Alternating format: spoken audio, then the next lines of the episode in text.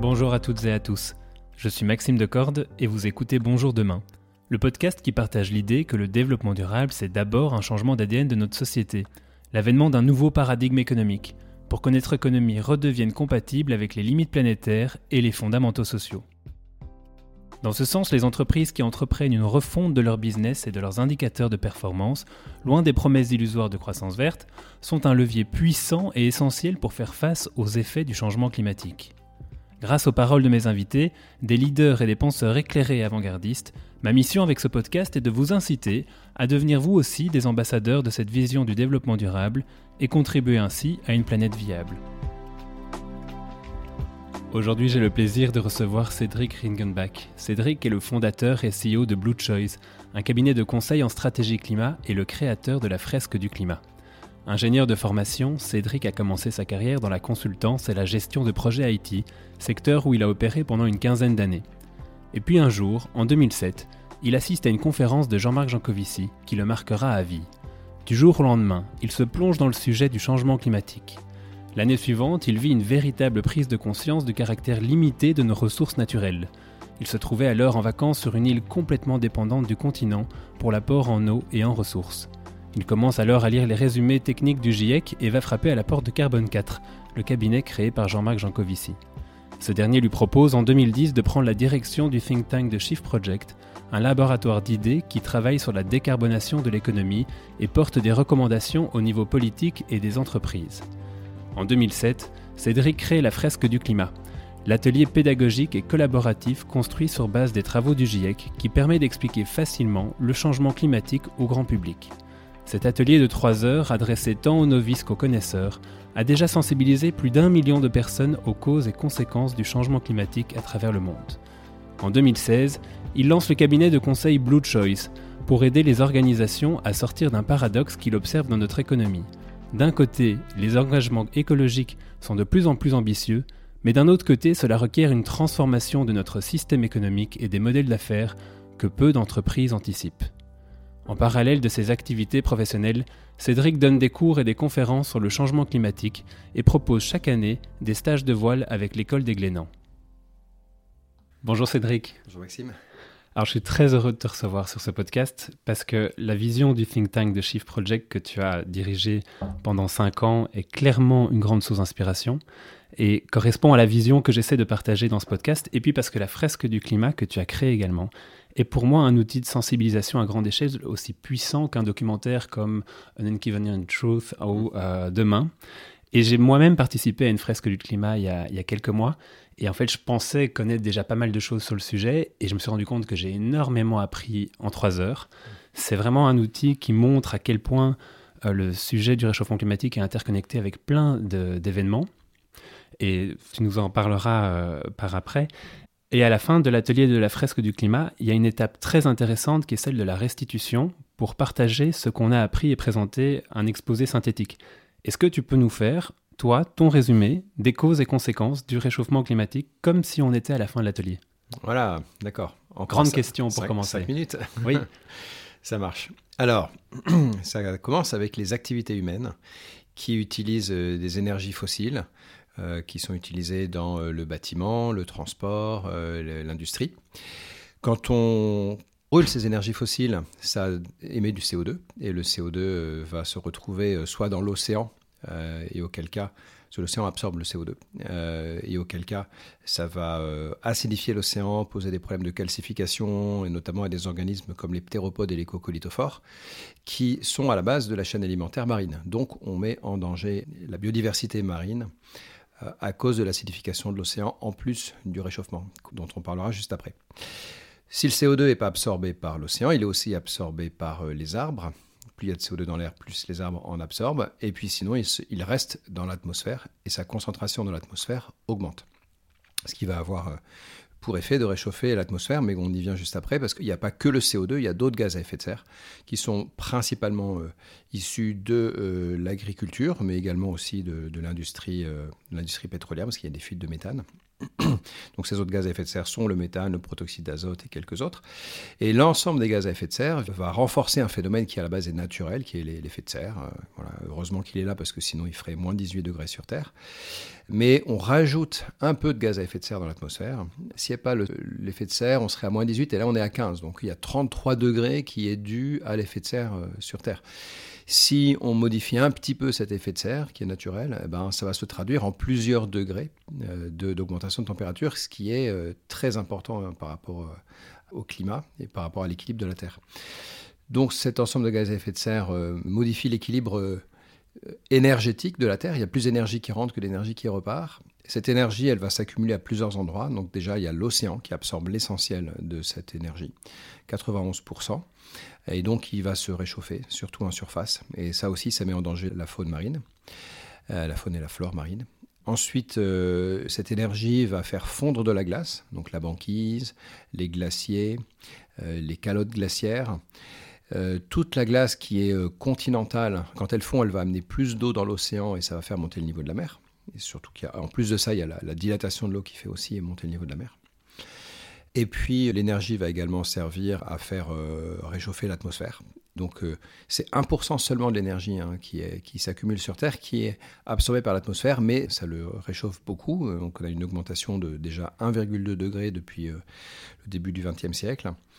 Et cette augmentation de la température va avoir comme conséquence, par exemple, de dérégler le cycle de l'eau parce que aussi bien l'eau, l'océan que l'atmosphère se, se réchauffent et ça augmente l'évaporation qui est à la base du cycle de l'eau. Et donc, on va avoir des, cyclones plus violents, on va avoir des crues, on va avoir à d'autres moments des sécheresses au contraire. Et c'est cette dérégulation qui va être le plus impactant en fait sur euh, les écosystèmes et tout ça. La fonte des glaciers plus les sécheresses, ben, ça va impacter l'approvisionnement en eau douce qui aura un impact sur l'agriculture. Et puis, on va rajouter à ça euh, les canicules, euh, les incendies, l'impact sur la biodiversité, puisqu'on les change son écosystème. Donc, les, espèces vont soit disparaître, soit se déplacer. Euh, et dans quelques, dans quelques cas aussi, elles vont proliférer, ce qui n'est pas non plus une bonne nouvelle. Et parmi ces espèces, il y a des vecteurs de maladie qui vont se déplacer, aller sur des populations non immunisées. Donc, ça va occasionner des pandémies voilà, dues à des déplacements de, vecteurs de maladie.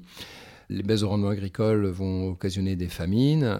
Euh, je parle au futur, mais c'est déjà le cas aujourd'hui en réalité. Et puis euh, là, on a tout le, tout le cocktail euh, pour avoir des déplacements de population et éventuellement aussi des conflits armés, si ce n'est pas déjà le cas, parce qu'en fait, parmi les causes des conflits en cours, il y a parfois des déplacements de population qui sont elles-mêmes dus à des, raisons climatiques. Donc voilà le constat un peu dur. Donc là, on vient de faire l'équivalent d'une fraise du climat en 5 minutes. Donc bonjour pour le moral de tes auditeurs, hein, désolé pour eux. Mais euh, euh, évidemment, euh, je conseille aux gens de plutôt faire une fresque, de prendre ce temps, des trois heures, pour placer toutes les cartes les unes après les autres. Là, on vient, je viens de quasiment toutes les évoquer. les placer les unes après les autres et prendre le temps surtout de, discuter ensuite des solutions et de comment est-ce qu'on peut s'en sortir maintenant qu'on a fait le constat.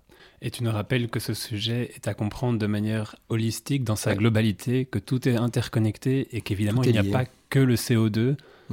Pas, il n'y a pas que le changement climatique. Il n'y a pas que le changement climatique, tout à fait. Tout est lié. Euh, là, on parle, avec le changement climatique, on parle de la biodiversité, on parle de l'eau, on parle des ressources, mais c'est des sujets en tant que tels qui mériteraient à nouveau une demi-journée de travail pour bien les, bien les comprendre. Et habituellement, dans ces fresques du climat, qu'est-ce que le moins bien compris sur le sujet du changement climatique?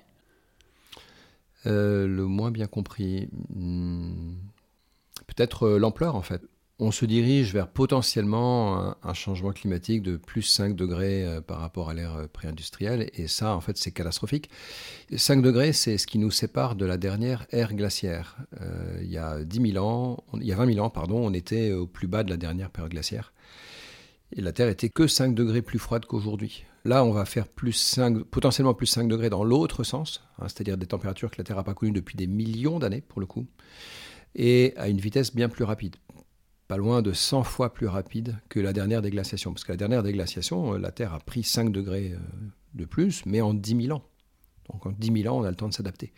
Les, écosystèmes ont le temps de s'adapter, les humains ont eu le temps de s'adapter, ils se sont déplacés, euh, ils n'ont pas eu tellement de difficultés à gérer ça. Mais faire la même chose en un siècle, là, ça craque de partout. Et en plus, c'est vers du plus chaud que la Terre n'a pas connu depuis longtemps. Donc, c'est pas comme si on revenait vers une période glaciaire euh, avec des, équilibres que, la Terre avait déjà connus, etc. Donc là, c'est beaucoup plus, beaucoup plus violent. Et alors, cette fresque du climat se fait souvent en entreprise pour sensibiliser les employés. Une fois que ces employés ont été sensibilisés justement à l'ampleur du problème qui est face à nous, qu'est-ce qu'ils peuvent faire euh, concrètement pour agir au sein de leur entreprise pour ne pas simplement revenir au quotidien de leur position? Alors il y a plein de choses qu'ils peuvent faire. Euh, bon déjà, quand ils ont pris conscience de ces sujets, souvent c'est angoissant. Et donc il y a une chose à faire à mon avis, c'est de se retrouver avec d'autres collègues qui ont les mêmes niveaux de compréhension des sujets et d'en parler et d'avoir un, cercle dans lequel ils peuvent euh, échanger. Euh, et faire part un peu de, leur éco-anxiété. L'éco-anxiété chez les, salariés, elle n'est pas seulement due au, au, constat scientifique, elle est aussi due à la difficulté à faire bouger les choses à l'intérieur de l'entreprise. Donc c'est pour ça qu'il est important de créer des collectifs et de, se réunir à plusieurs pour pouvoir euh, parler de nos difficultés à faire bouger les choses dans l'entreprise.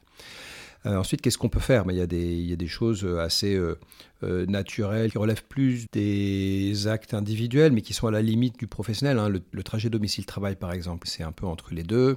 la décision d'aller à une réunion en avion ou de ne pas y aller, de la faire à distance, c'est une décision individuelle en tant que salarié, mais ça, ça impacte le bilan carbone de l'entreprise. Donc il y, a des choses déjà qu'on peut assez facilement implémenter dans son propre poste. Et puis ensuite, euh, il faut bien sûr aller beaucoup plus loin et il faut challenger l'entreprise sur euh, son business model, euh, sur ses engagements climat. Et, et pour ça, ben, c'est à nouveau, c'est bien d'être plusieurs, hein, c'est bien d'être dans un collectif pour pouvoir le faire. Et il faut aller parler à la direction, au middle management, euh, euh, peut-être continuer de déployer la fresque du climat si ce n'est pas déjà le cas, parce que ça c'est quand même la première brique. Hein, on fait pas bouger les gens s'ils n'ont pas compris. Donc voilà, il y a tout ça, toutes ces actions qui peuvent être menées par euh, des salariés. Et justement, au niveau du top management, dans quelle mesure les membres des comités exécutifs, des conseils d'administration de grandes multinationales sont ouverts et prêts à prendre trois heures de leur temps pour participer à une fresque du climat? Et, sinon, comment les y inciter? Alors, on n'y arrive pas toujours, mais c'est euh, de plus en plus en fait. Euh, ils ont compris que c'était un sujet. Euh, il y a eu bah, des tribunes, il y a eu des, prises de position là-dessus, et puis il y, a, des gens qui ont montré l'exemple aussi. Il y a déjà plein de, de, COMEX dans des grands groupes qui ont fait la fresque, donc ça aide à ce que les autres se disent c'est intéressant, je vais y aller aussi. Il y a des, les politiques également, hein, certains cabinets ministériels ont fait la fresque du climat, donc ça, montre un peu l'exemple. En, euh, France, en tout cas, je précise. Oui, en France, bien sûr, tout à fait. Oui, à l'étranger, c'est pas encore le cas, mais enfin, il y a des pays qui vont pas tarder à nous rattraper hein, en termes de, sensibilisation du milieu politique. Hein. Je crois que la, Nouvelle-Zélande est en train de, faire en sorte que les membres du Parlement euh, fassent aussi la fresque du climat. Donc euh, là, pour le coup, ils auront été plus rapides qu'en France. On n'a pas encore réussi à fresquer les députés, nous. Et moi, j'aimerais bien la passer au niveau du gouvernement belge. Ah bah allez, avec plaisir. On essaye, on en parle. Mm. Et est-ce que tu as une idée de l'impact aujourd'hui réel de la fresque du climat, les plus grands changements en entreprise que tu as observés, soit du côté des comités exécutifs, soit du côté des employés, qui sont nés à la suite d'une fresque?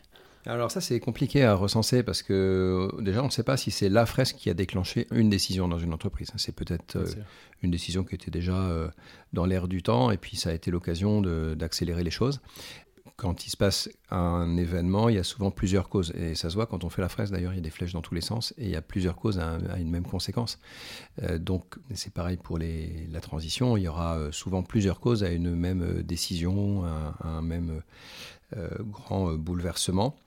Et la fraise joue forcément un rôle là-dedans. Alors après, de, manière qualitative, hein, il y, a des gens qui, disent que la fresque a véritablement euh, chamboulé leur vie. Il y a des gens qui ont quitté leur boulot quelques semaines après, qui ont voulu trouver un travail complètement en lien avec leurs euh, convictions. Euh, il y a des entreprises qui ont mis en place des choses. J'ai du mal à lister comme ça les meilleurs exemples qui puissent exister. Et puis si j'en liste, je vais oublier les autres, donc ce ne sera pas très juste. Mais euh, on sait qu'il se passe des choses. Maintenant, c'est très compliqué de mesurer cet impact. On va essayer de le faire probablement, mais on, sait que c'est compliqué.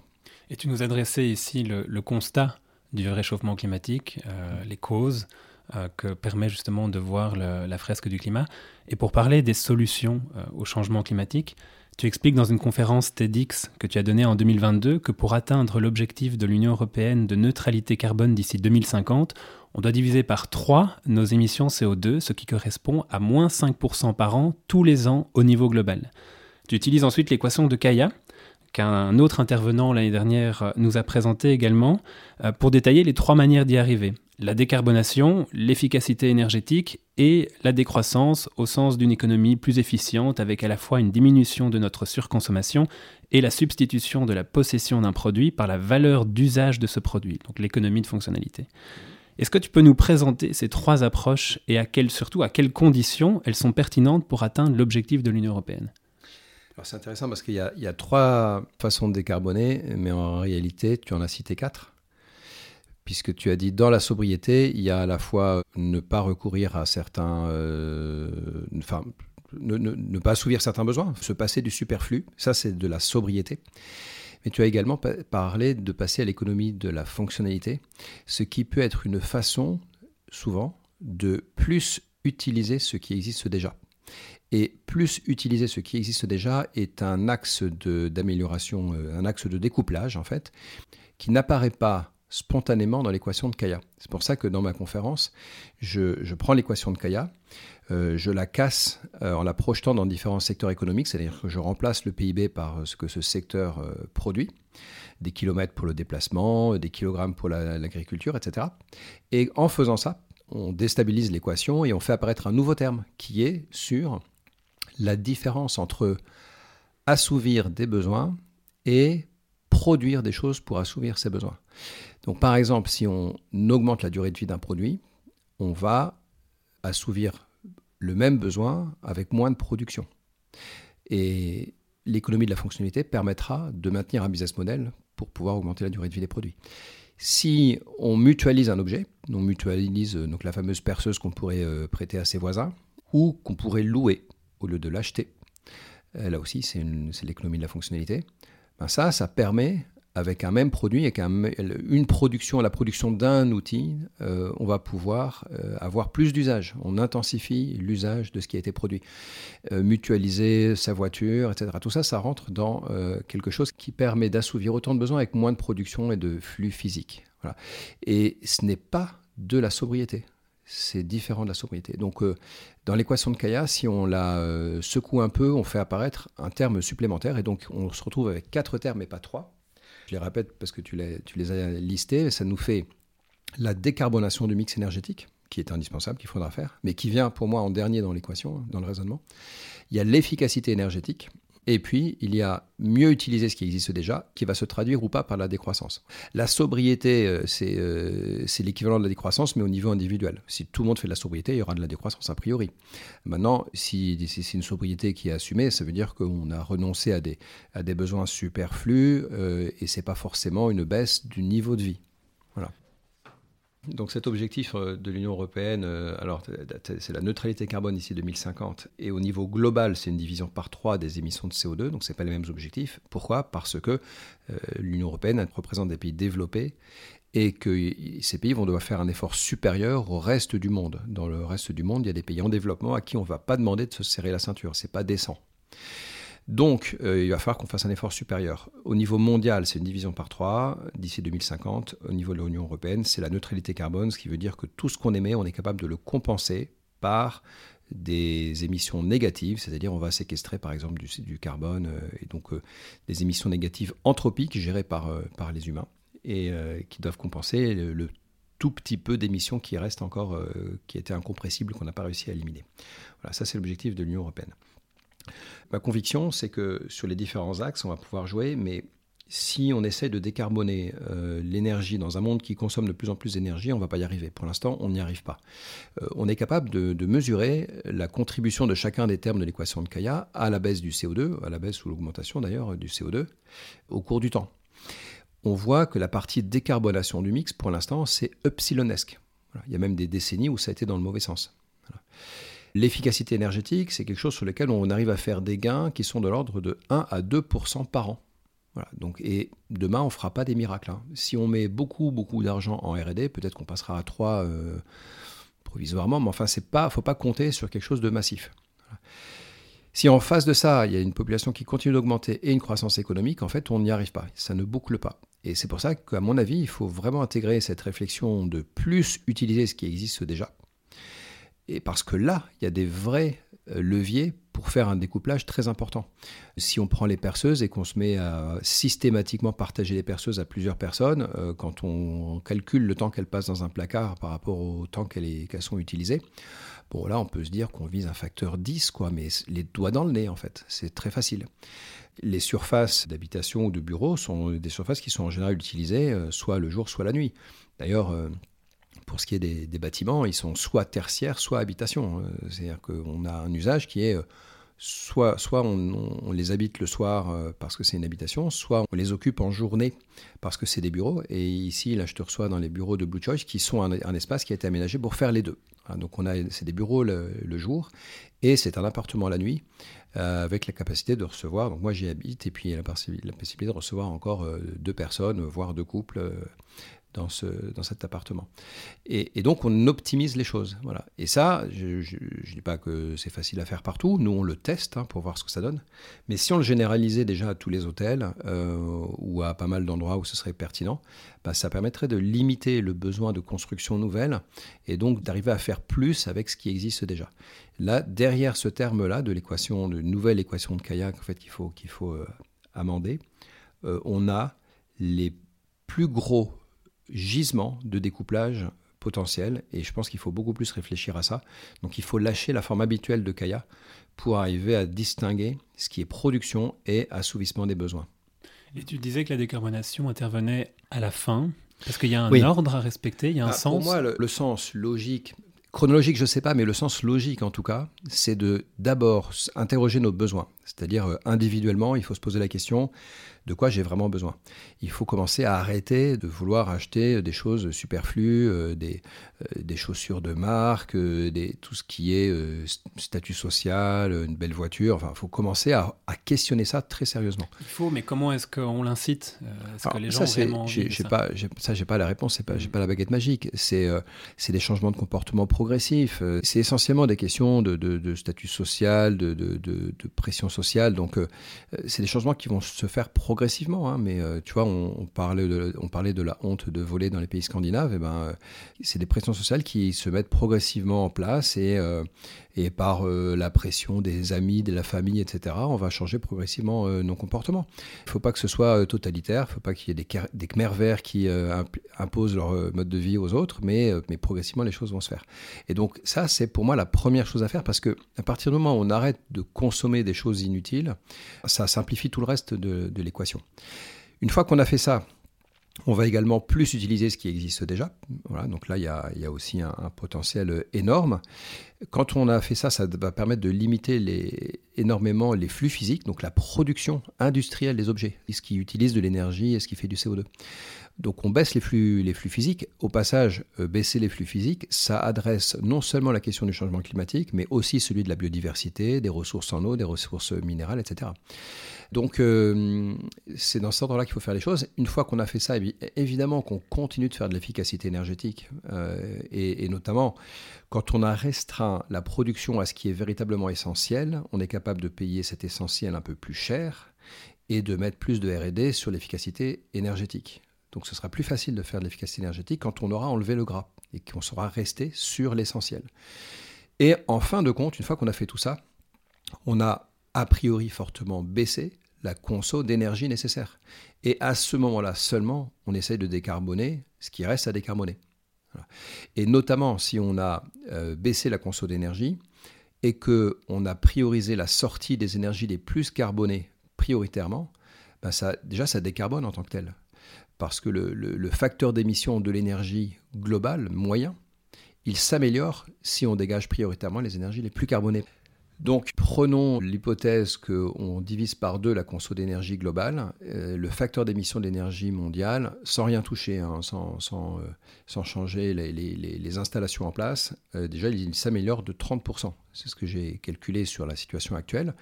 donc on fait l'hypothèse que tout ce qui est en place est maintenu ou renouvelé, et par contre, on met à la retraite ce qui est le plus carboné. Et là, on gagne 30% de plus. Donc, décarboner l'énergie est d'autant plus facile à faire qu'on a baissé la consommation d'énergie. Et décarboner ce qui reste est d'autant plus facile à faire que ce qui reste est limité. Et aujourd'hui, quelle est l'approche ou quelles sont les approches les plus utilisées par les entreprises qui ont pris des engagements de développement durable? Alors, ce qui est intéressant, c'est que justement, euh, les entreprises qui ont pris des engagements de développement durable, elles ont pris l'équation de Kaya dans, dans l'autre sens, c'est-à-dire qu'elles ont commencé par euh, regarder le mix énergétique, se sont approvisionnées en énergie renouvelable, y compris dans des pays comme la France qui a déjà une, électricité très décarbonée. Hein. Euh, donc c'est paradoxal parce que c'est des entreprises qui n'ont pas spécialement une, une position anti-nucléaire officiellement, mais pour faire comme tout le monde, elles ont décidé qu'il fallait euh, s'approvisionner en énergie euh, renouvelable. Donc ce qui veut dire faire une croix sur le nucléaire qui est majoritaire dans le mix énergétique français. Donc toutes les entreprises ne pourront pas s'approvisionner en énergie renouvelable, sinon du coup personne n'utilise le nucléaire. Donc après on peut être pour ou contre le nucléaire, il n'empêche que c'est décarboné. Une entreprise qui dit qu'elle s'approvisionne en énergie renouvelable, ça signifie implicitement qu'elle euh, s'oppose au nucléaire alors qu'elle n'a jamais eu officiellement de position contre le nucléaire. Donc il y a un paradoxe. Ça, c'est, on le retrouve dans énormément d'entreprises. Voilà, donc on a, on a des entreprises qui vont regarder prioritairement comment décarboner l'énergie qu'elles utilisent au lieu de se dire je change mon business model pour produire moins et avoir plus de valeur ajoutée financière. La suite des réflexions, ça va être sur euh, l'efficacité énergétique et elles vont en général s'arrêter là. Elles vont rarement aller jusqu'à euh, un changement de business model qui permet de mieux utiliser ce qui existe déjà, par exemple. Ça, c'est les changements. Pas dans, dans l'économie circulaire. L'économie circulaire, l'économie de la fonctionnalité, tout ça, c'est. Alors, je dis pas que ça n'existe pas. Il y a des, il y a des entreprises qui y vont, mais euh, mais elles vont pas naturellement vers, ce type de raisonnement. Pas à grande échelle, en tout cas aujourd'hui. Et pas à grande échelle. Pas la transformation globale de l'entreprise qu'on espère. En tout cas, pas dans ce sens-là de l'équation de Caillard. Exactement. Et du coup, est-ce suffisant? Est-ce que leurs actions sont pertinentes pour réduire de 5% les émissions de CO2 par an et atteindre la neutralité carbone d'ici 2050 ah bah là, Quand on regarde les chiffres, on n'est pas du tout à moins 5% par an, donc la réponse est non. Hein. Et du coup, qu'est-ce que les entreprises devraient entreprendre tout de suite pour être crédibles vis-à-vis de cet surtout objectif? que 5%, c'est au niveau mondial. Hein. donc en Europe, il faudra faire probablement quelque chose qui est de l'ordre du double pour arriver à la neutralité pour moi, que ce soit pour les entreprises ou ailleurs, la, transition, elle doit suivre un certain euh, déroulé. La première brique, c'est la compréhension du sujet. Et là, on n'y est pas. Hein. On a beau avoir euh, fait des fresques dans plein d'entreprises, avoir fait d'autres ateliers dans plein d'entreprises, et, chez les citoyens et chez les décideurs politiques, on n'est pas du tout au bon niveau. on a encore besoin d'expliquer le problème à beaucoup, beaucoup de monde, y compris les patrons d'entreprise. Ça, c'est la première brique. Ensuite, il faut mesurer, il faut faire un bilan carbone, il faut apprendre à lire un bilan carbone. Le bilan carbone, aujourd'hui, il est beaucoup trop euh, compris comme euh, le, carbone, euh, c'est pas bien. Du coup, je vais essayer de montrer que mon bilan carbone est le plus faible possible. Je vais éviter de faire entrer trop de choses dedans. Donc, quand on dit il faut mettre le scope 3, les entreprises vont crier en disant Ah, mais non, on va me rendre responsable de tout mon scope 3. Mais non, en fait, on n'est pas responsable de tout son scope 3. souvent, on est plutôt dépendant que responsable de, de ce qui est dans le scope 3. Donc, il faut apprendre à lire son bilan carbone parce que certains morceaux du bilan carbone sont des choses qu'il va falloir décarboner parce qu'il y a, y a des engagements qui ont été pris, puis quelquefois parce que c'est rentable aussi, tout simplement, ou parce que ça sera rentable quand il y aura un prix du carbone aussi. Il faut miser sur euh, le fait que cette transition va se faire et qu'il y aura un prix significatif au carbone un jour. Donc il faut anticiper les investissements à faire là-dessus. Mais dans le bilan carbone, il y a aussi des morceaux dont on n'est pas du tout responsable, mais dont on est dépendant. Et euh, si par exemple l'usage de, des objets que je fabrique est émetteur de CO2, il est possible que mes clients un jour arrêtent de me les acheter parce qu'eux-mêmes sont dans leur propre décroissance d'émissions de, d'émissions de, CO2. Que ce soit des individus, des particuliers qui veulent euh, faire attention à leur bilan carbone, ou que ce soit des entreprises qui elles-mêmes ont pris des engagements euh, ou qui euh, le font vis-à-vis de leurs clients ou de la société civile. Dans tous les cas, il est possible que d'autres acteurs que moi aient envie de faire baisser leur bilan carbone. Et donc, moi, je suis dépendant de ce que je leur vends aujourd'hui. Et ça, il faut que je questionne la pertinence de continuer de vendre ces, produits euh, à l'avenir, dans un futur euh, moyen et long terme. Il y a encore beaucoup d'entreprises qui comptent sur les technologies, les technologies présentes et surtout futures, mm. pour améliorer leur bilan carbone. Mhm. Alors, je ne suis pas contre les technologies en soi, mais je remarque que les technologies dans notre paradigme actuel de croissance infinie ne font que déplacer le problème du carbone vers l'épuisement des matières premières Et je ne parle même pas des investisseurs qui veulent juste surfer sur la vague verte avec le même objectif de rendement maximum à court terme. Alors comme tu le disais si bien dans, ta conférence TEDx, l'efficacité énergétique n'a jamais permis de baisser les émissions CO2, ça a juste permis de faire de la croissance. Alors quand on améliore le système, il accélère, et comme ce système va dans le mur, eh ben là il va plus vite. Alors comment faire pour que ces technologies se développent en parallèle d'une sobriété de la production et de la consommation dans les pays industrialisés et pas que leurs dérives contribuent à accélérer la fin de l'humanité euh, Oui, il y aura, toujours des progrès technologiques. Ce qu'il faut, c'est qu'ils soient au service de la baisse des émissions et pour l'instant, ce n'est pas le cas. Euh, si on ne met pas des contraintes sur le système, alors les progrès technologiques et les gains de productivité, euh, l'amélioration de l'efficacité énergétique par exemple, ne vont être que au service de plus de consommation. Si on met en parallèle de, ces progrès technologiques qui arrivent, si on met des contraintes sur le carbone, alors on va pouvoir équilibrer les deux.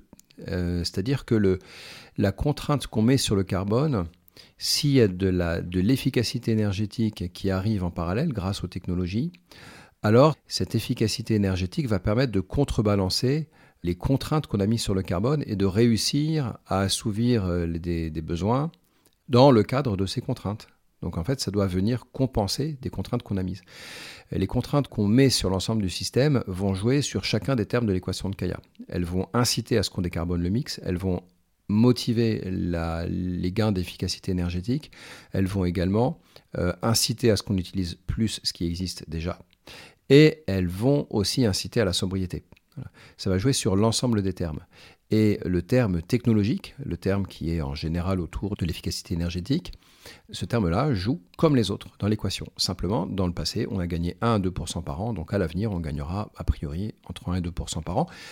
Peut-être qu'on pourrait aller au-delà de 1 à 2 par an. Euh, intuitivement, je dirais que si on a enlevé le gras en termes de, consommation, qu'on s'est reconcentré sur les besoins fondamentaux et qu'on a euh, allégé fortement la consommation de, choses euh, un peu futiles, alors il y aura une plus grande motivation à faire de la RD sur ce qui reste à produire. Et là, on pourrait passer à euh, des gains de productivité qui passent de entre 1 et 2 à euh, plus que 3. Et pourquoi, pas Là, je ne suis pas assez expert pour le dire, mais euh, puis ça, devient, très technique.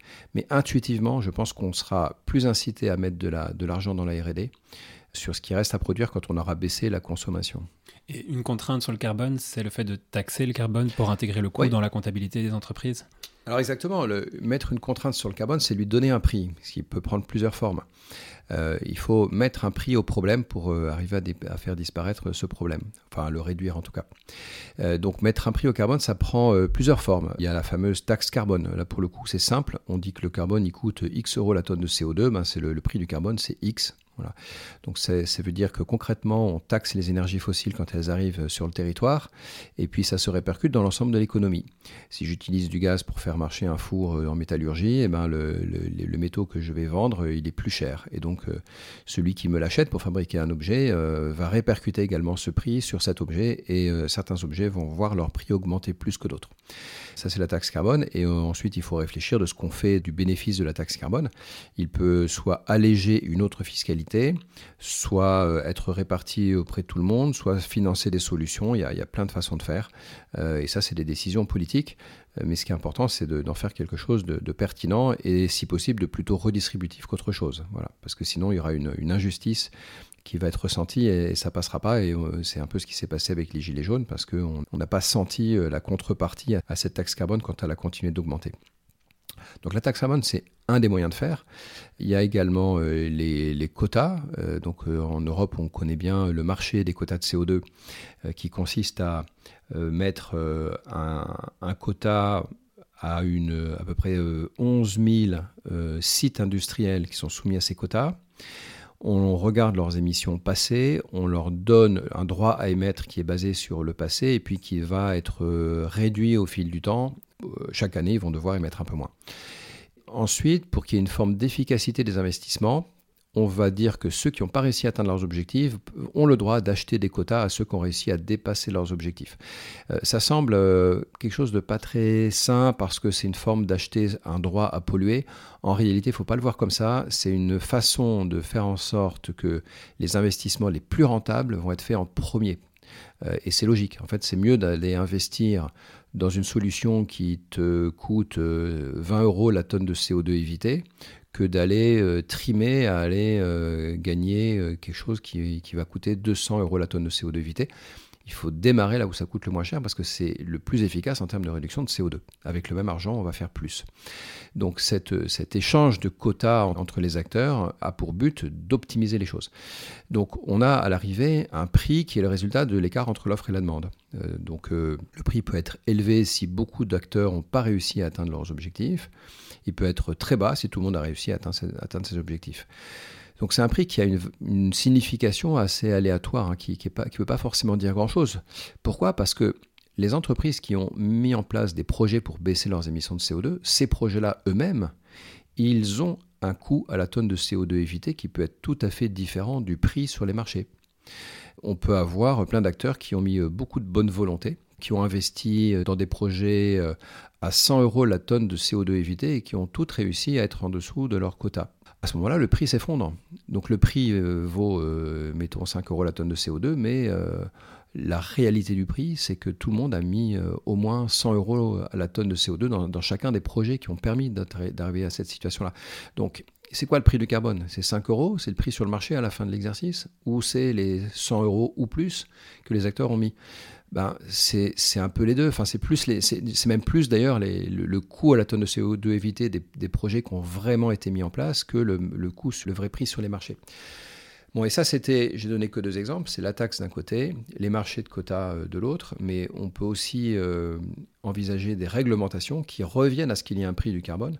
Si j'interdis à un propriétaire d'appartement en classe F de le louer, je force ce propriétaire à faire une rénovation thermique de ce logement. Et ça coûte combien à la tonne de CO2 éviter cette rénovation thermique? Bah, Ça dépend. dans un appart, ça va être 30 euh, euros la tonne de CO2, dans un autre, ça va être 200 euros. Euh. Voilà, c'est pas le même prix, c'est pas juste, c'est comme ça. Par contre, c'est simple à comprendre. Voilà, on ne peut plus louer un classe F. Bon, et donc c'est ce prix du CO2, c'est une donnée qui est composite, qui n'a pas le même sens dans tous les contextes, qui n'a pas la même valeur au cours du temps non plus. Il faut que cette valeur augmente au fil du temps. Et donc malgré cette difficulté à avoir un prix euh, simple, unique, lisible, facile à comprendre, à défaut de ça, il va falloir quand même que les entreprises basent leur stratégie sur des hypothèses de trajectoire du prix du carbone, même si c'est des fourchettes, des hypothèses de trajectoire du prix du carbone pour pouvoir prendre leurs décisions. Et euh, plus elles prennent un prix élevé, plus elles auront des, niveaux d'engagement importants sur le climat, et plus elles seront compatibles avec l'hypothèse que demain la législation se renforce. Donc c'est un pari que doivent faire les entreprises, et euh, le pari de mettre un prix élevé au carbone n'est pas un prix plus risqué que d'imaginer qu'il continue d'être euh, epsilonesque comme aujourd'hui. C'est, euh, je pense qu'il y a, y a plus à gagner à, parier sur un prix élevé que sur un prix faible, parce qu'en plus de ça, euh, ces entreprises vont devenir les lobbyistes, vont faire une pression auprès du gouvernement pour que le prix arrive, puisque c'est ce qui les arrangera. Et comme elles auront anticipé les choses par rapport à leurs concurrents, elles s'en sortiront mieux le jour où ce prix arrivera. Parce que l'urgence climatique, elle est flagrante, et en même temps, la résistance au changement, l'inertie climatique est tout aussi flagrante pour la grande majorité des entreprises aujourd'hui. Alors qu'il est pourtant clair qu'on ne fera pas de business sur une planète inhabitable. Oui, tout à fait. Alors pourquoi en arrive-t-on à un tel paradoxe?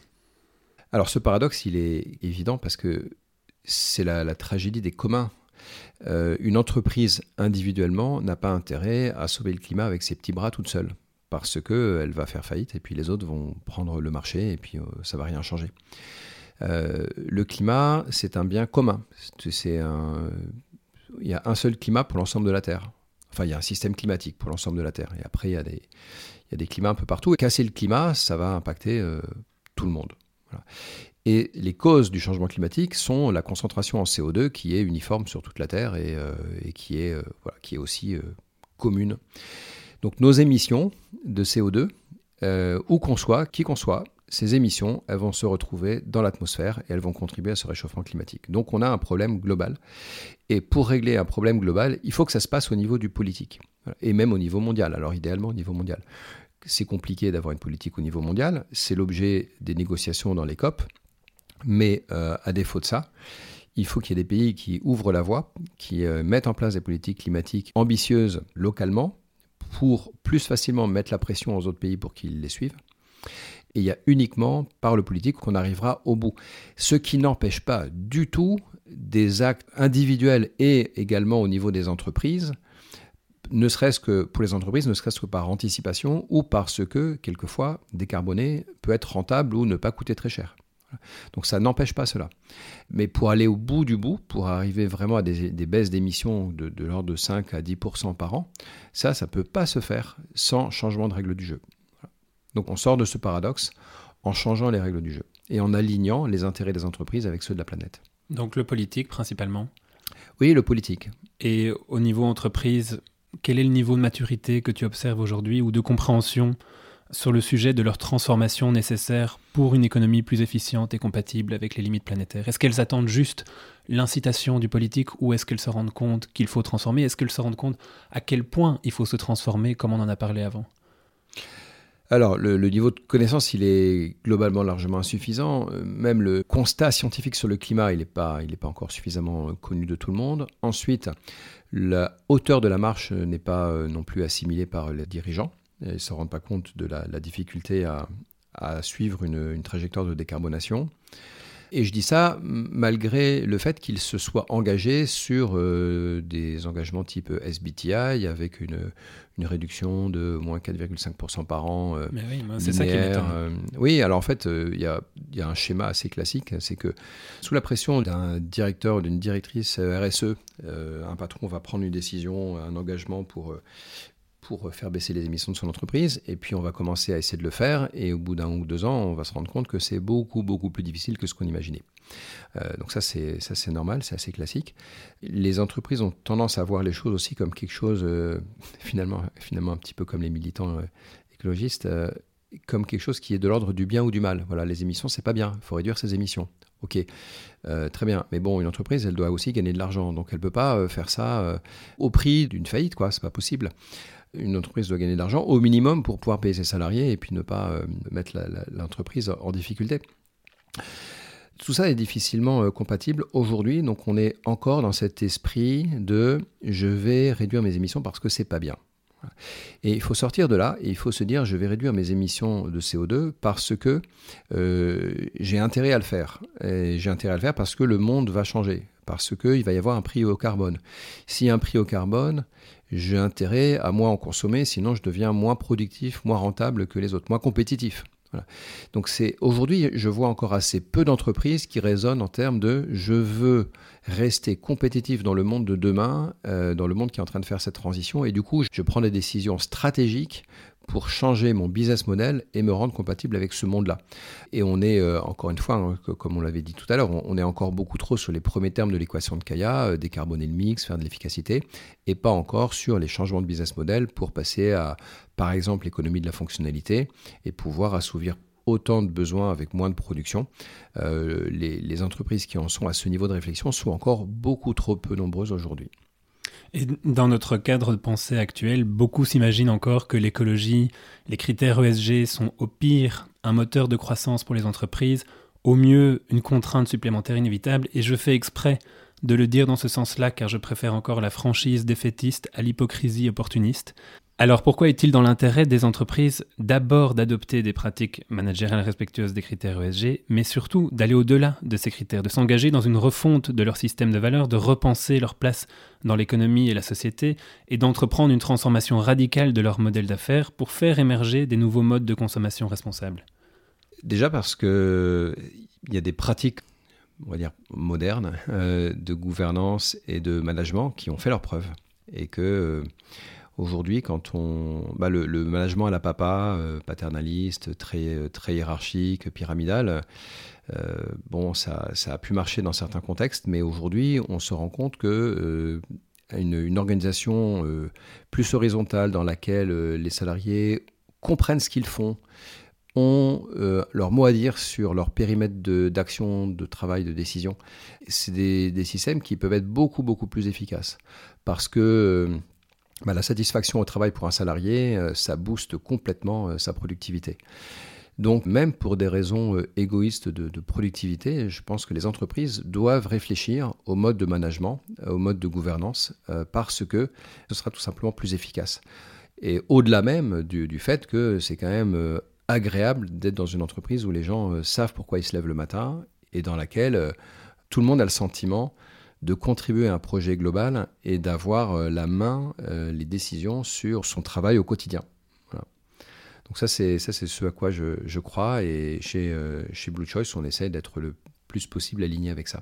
Et justement, avec ton cabinet de conseil Blue Choice, comment est-ce que tu encourages tes clients à s'engager dans une transformation d'une telle ampleur, une transformation culturelle, une refonte de leur business model?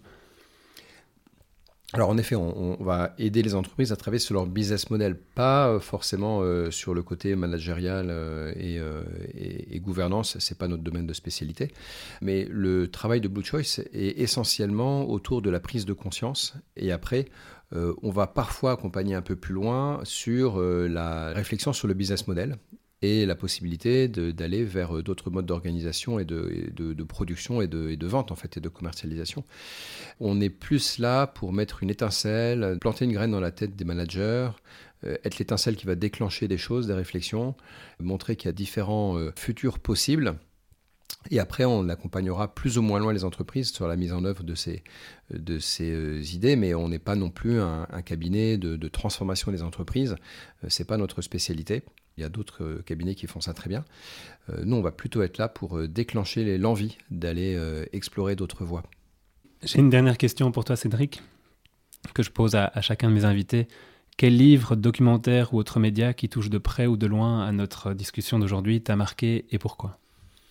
Je pense qu'il y a, ça fait longtemps qu'il est sorti et tu l'as évoqué tout à l'heure, mais le, le film Demain, c'est un, c'est un film qui est très inspirant et, alors, il faut regarder euh, demain et après, il faut regarder après-demain. Bon, parce qu'après-demain, c'est Cyril Dion qui a voulu revenir quelques années plus tard sur tous les endroits où ils étaient passés euh, au cours du film Demain, parce que euh, tous les projets qui avaient l'air magnifiques, etc., n'ont pas tous fonctionné. Mais c'est pas grave. Enfin, il y a quand même beaucoup de choses qui ont, qui ont marché.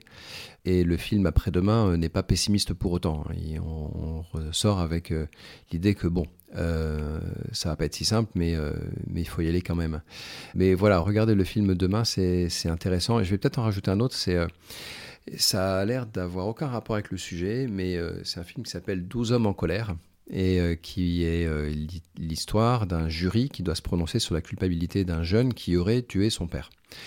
Et dans le jury, il y a un membre qui, a un doute suffisant pour ne pas déclarer coupable ce, ce jeune, parce que si l'unanimité euh, le jeune ira euh, euh, sur la chaise électrique et il faut l'unanimité dans un sens ou dans l'autre.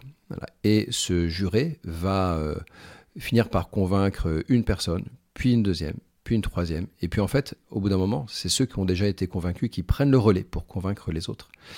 Et les plus réfractaires finissent par accepter ce nouveau consensus pour finalement arriver à l'unanimité pour disculper ce jeune.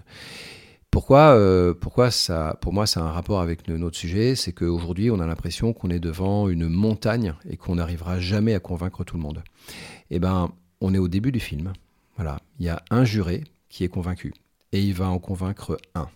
Voilà, puis deux. Puis eux-mêmes vont prendre le relais. Et plus ça va aller, plus on sera nombreux pour convaincre les autres. Et euh, quand on est devant quelqu'un qui, qui nous semble vraiment incorrigible dans sa façon de, penser, de, voilà, rien à faire, de un climato-sceptique ou vraiment rien à faire de la planète, etc. On se dit que cette personne-là fait partie des, des, tout derniers qu'on arrivera à convaincre.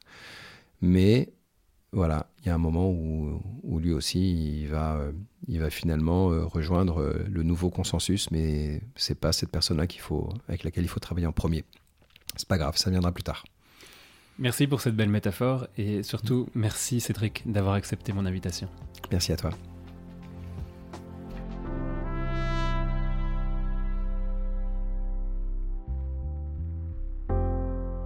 Merci à toutes et à tous d'avoir écouté ce nouvel épisode de Bonjour demain. S'il vous a plu, je vous invite à en parler autour de vous et à laisser un commentaire sur les plateformes d'écoute. Si vous avez envie de suggérer des personnes que vous aimeriez entendre dans ce podcast, contactez-moi sur LinkedIn en tapant mon nom Maxime Decorde.